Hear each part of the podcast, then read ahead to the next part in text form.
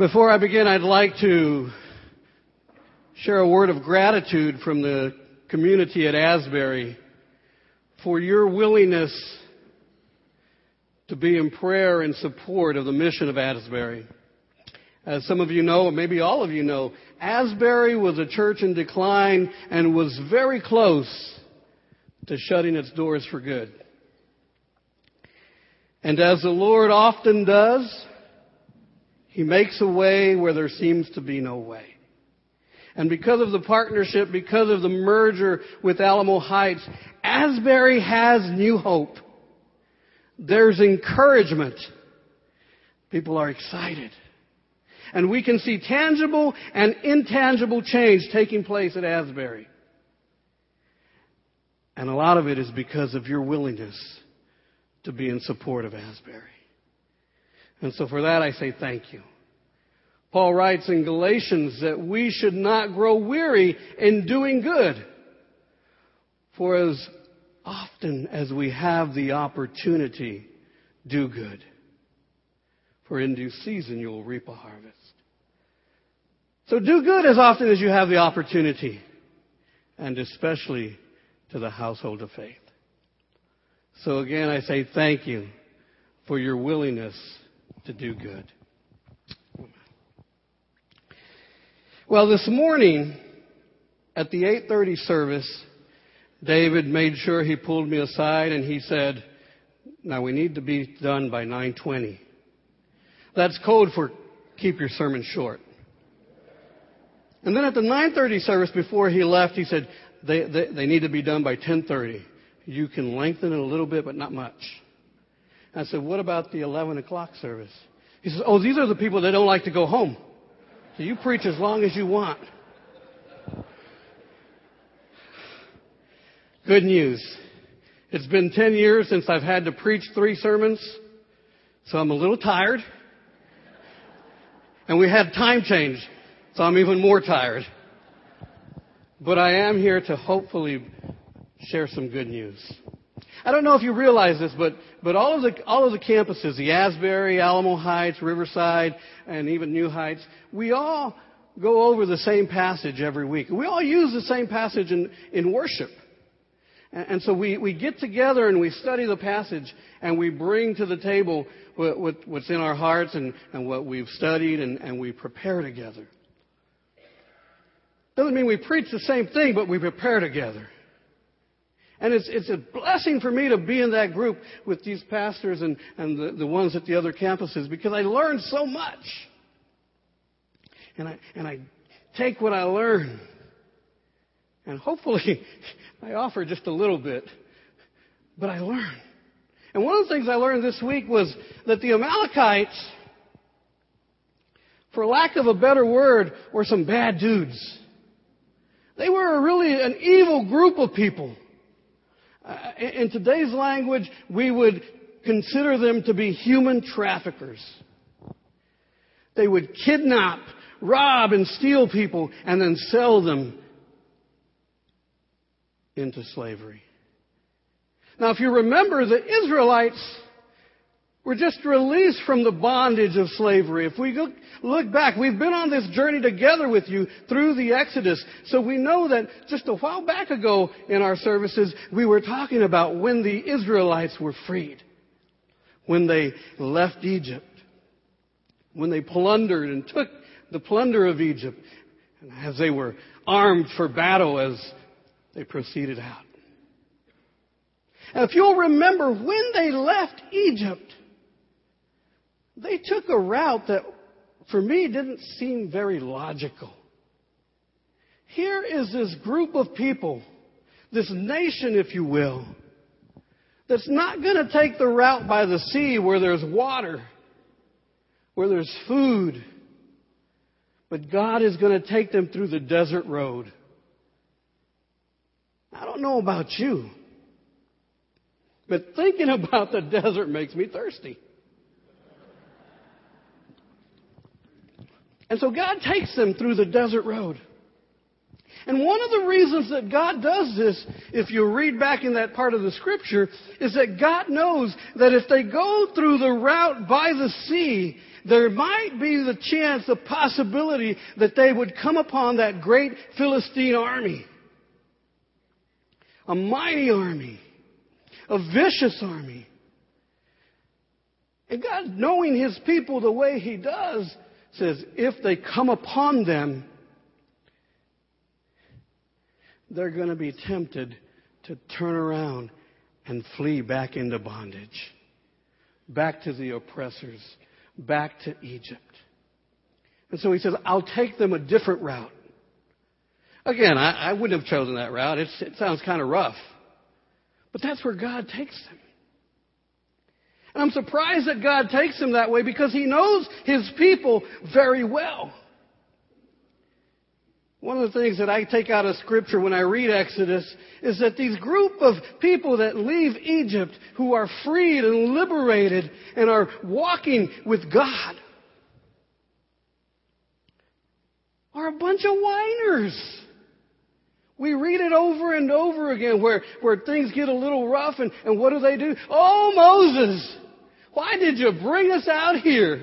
Oh, Moses, it's so rough. There's no water. There's no food. We had food and, and water in Egypt. It was, yeah, we were slaves, but it was okay. But now you brought us out here to the desert to die. And so they're a bunch of whiners. And I've been very critical of them over the years. How can they whine when God is doing so much? Don't they see what God is doing? And it didn't take long for me to say that and look in the mirror and say, oh, I'm the same way. I whine just as much sometimes. But not only are they whiners, they're also very observant. They also watch and see what God is doing. They know that God is with them. Even though they whine and complain at times, they can see the hand of God directing them, leading them. They know that God had provided a pillar of cloud by day and a pillar of fire by night to lead them out.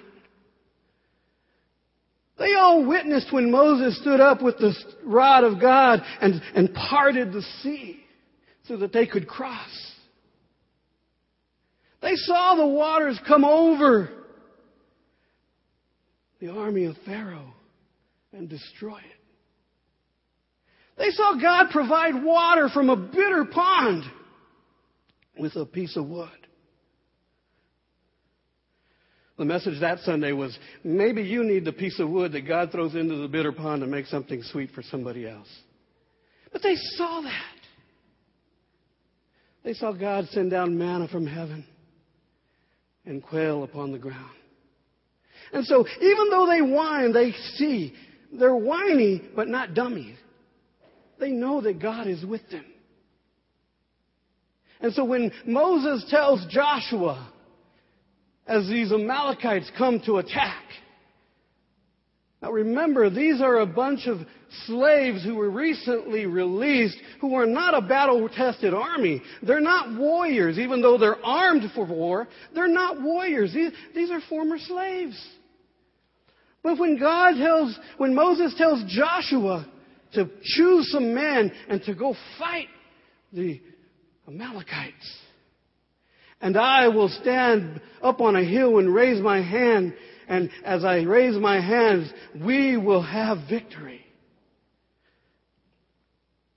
They know that Moses doesn't have the power, he doesn't have magic. What they know is that God is with them. And that as Moses raises his hands to heaven, God will lead them. And because of that, they're, they're encouraged. They're hopeful.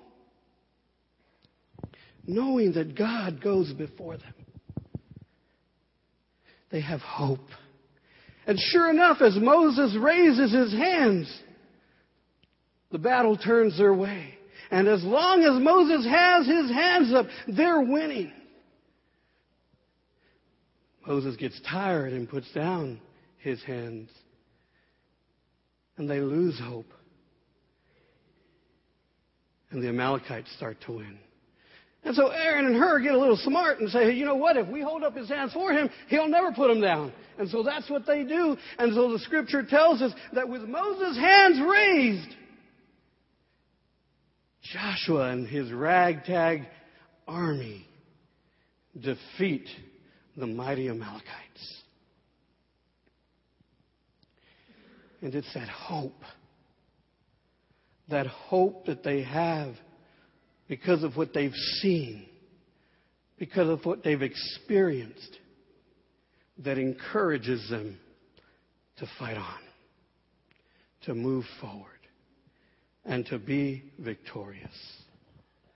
I pray that that's what we're offering at Asbury is hope and encouragement for a community that needs to hear about that hope and encouragement, that needs to receive the hope and encouragement that comes from, from knowing Jesus and, and serving God. As we build relationships one at a time, my prayer is that, that we're sharing that message of hope. I know that you've got that message of hope. I know that the message of hope has been shared here, and I pray that you're taking that message and living it. And as children, as brothers and sisters, as heirs and co-heirs with Christ, that you're taking the hope that you receive and that you go forward some way, somehow, somewhere, and share it with someone else to make a difference. I grew up here in San Antonio, and uh, growing up, I was either at the church. I grew up in church. Uh, at Príncipe de Paz on Brady and Couples on the west side of San Antonio. And so I was either at church, mom was going to make sure I was at church. Sometimes kicking and screaming, but I was there. Or I was on the baseball field. Started playing baseball when I was about four and a half and didn't stop until well into my mid 20s. Now I see the look. I know. I see it. I've gotten it before. Nah, you didn't play baseball. I'm telling you, this wasn't always here. It's, it's a new, fairly new occurrence. It'll be gone someday. So I was either on the baseball field or I was at a church event. And I bonded with friends. I had friends that, that were great friends that either were from church or from the field. We were like brothers. And I had two friends in particular named Ralph. They weren't my only friends. I had more, but these were my two good friends. Both of them named Ralph.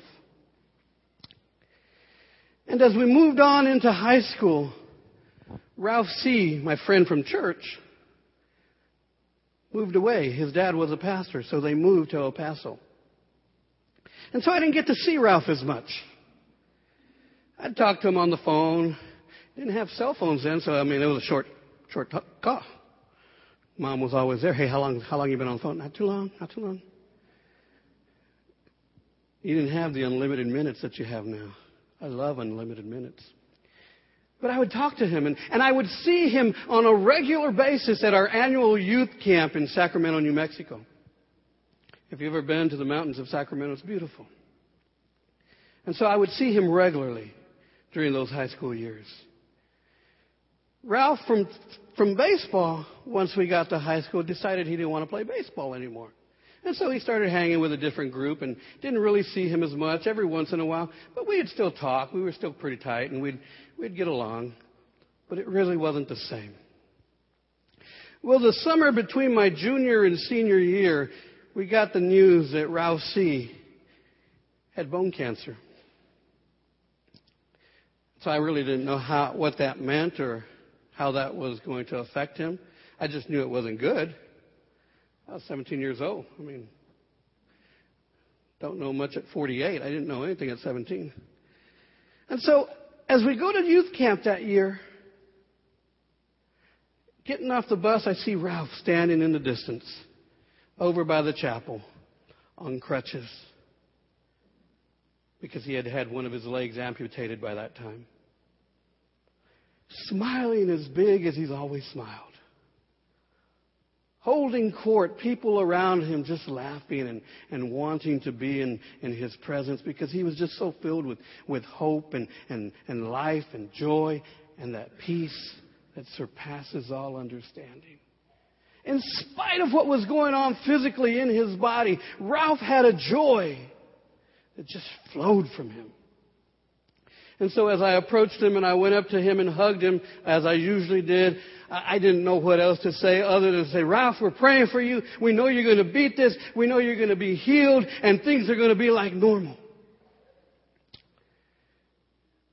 Ralph embraced me and looked at me and said, I've already been healed. I've already got the victory. And things are beyond normal. What I need for you to do is pray that I would live out my days fulfilling the will of God as it applies to my life. Powerful words from a 17 year old.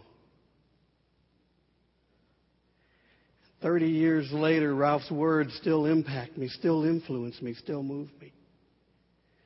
Because here was a young man that, in spite of what he was going through, in spite of, of, of, the trials and tribulations of his life, his peace and his joy was permanently based on Jesus Christ. And the hope that he had was infectious. And others caught it. He encouraged so many because he had hope. Shortly after I returned home, before school started for our senior year, I received a call that my friend Ralph from baseball committed suicide. You see, Ralph had gone a different road. Not only did he start using, but started dealing drugs. He was distant from all his other friends. He, he was distant from his family. He owed money to so many people. His girlfriend couldn't take his lifestyle and left. And Ralph was broken and in despair and in so much pain.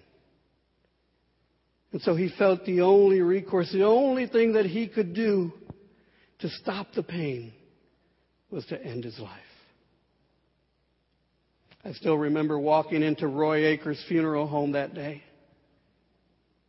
And as his father was greeting the people that were passing by, giving him his condolences, his father, being a really big man, threw himself on me and cried and sobbed for what seemed like hours.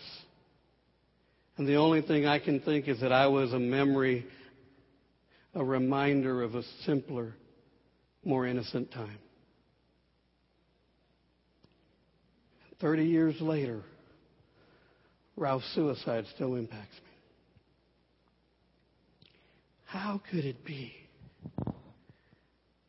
that a young person with so much to offer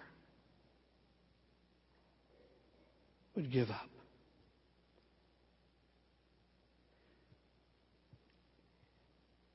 Ralph, my baseball friend, had no hope. He had no one to encourage him that things could be better. And so I pray that the ministry at Asbury is one of hope and encouragement so that as we reach out into the community, we can let people know that there is a better way. We can let people know that there is a hope. We can let people know that there is a reason that God has placed us here and that God wants to use us and that God wants to bless us.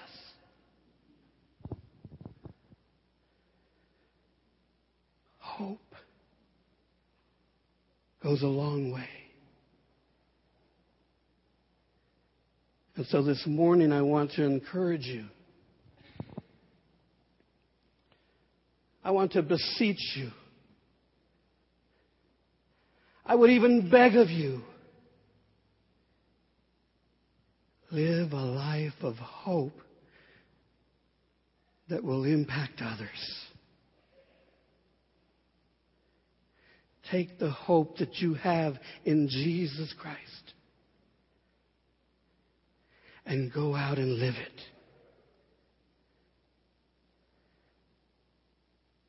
And if necessary, use words.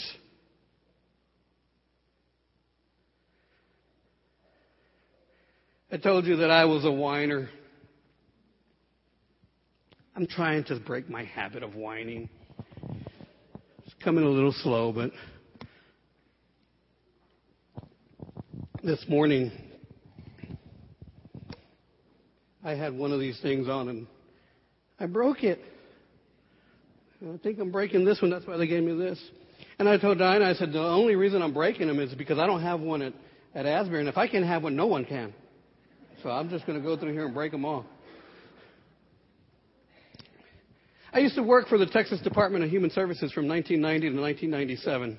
And if you've ever been in state bureaucracy, then that explains a lot of who I am and how I operate. And one day I was having a very big, important party. For one, for me. It's called a pity party. Raise your hands if you've ever had a pity party. Oh, good, I'm not the only one.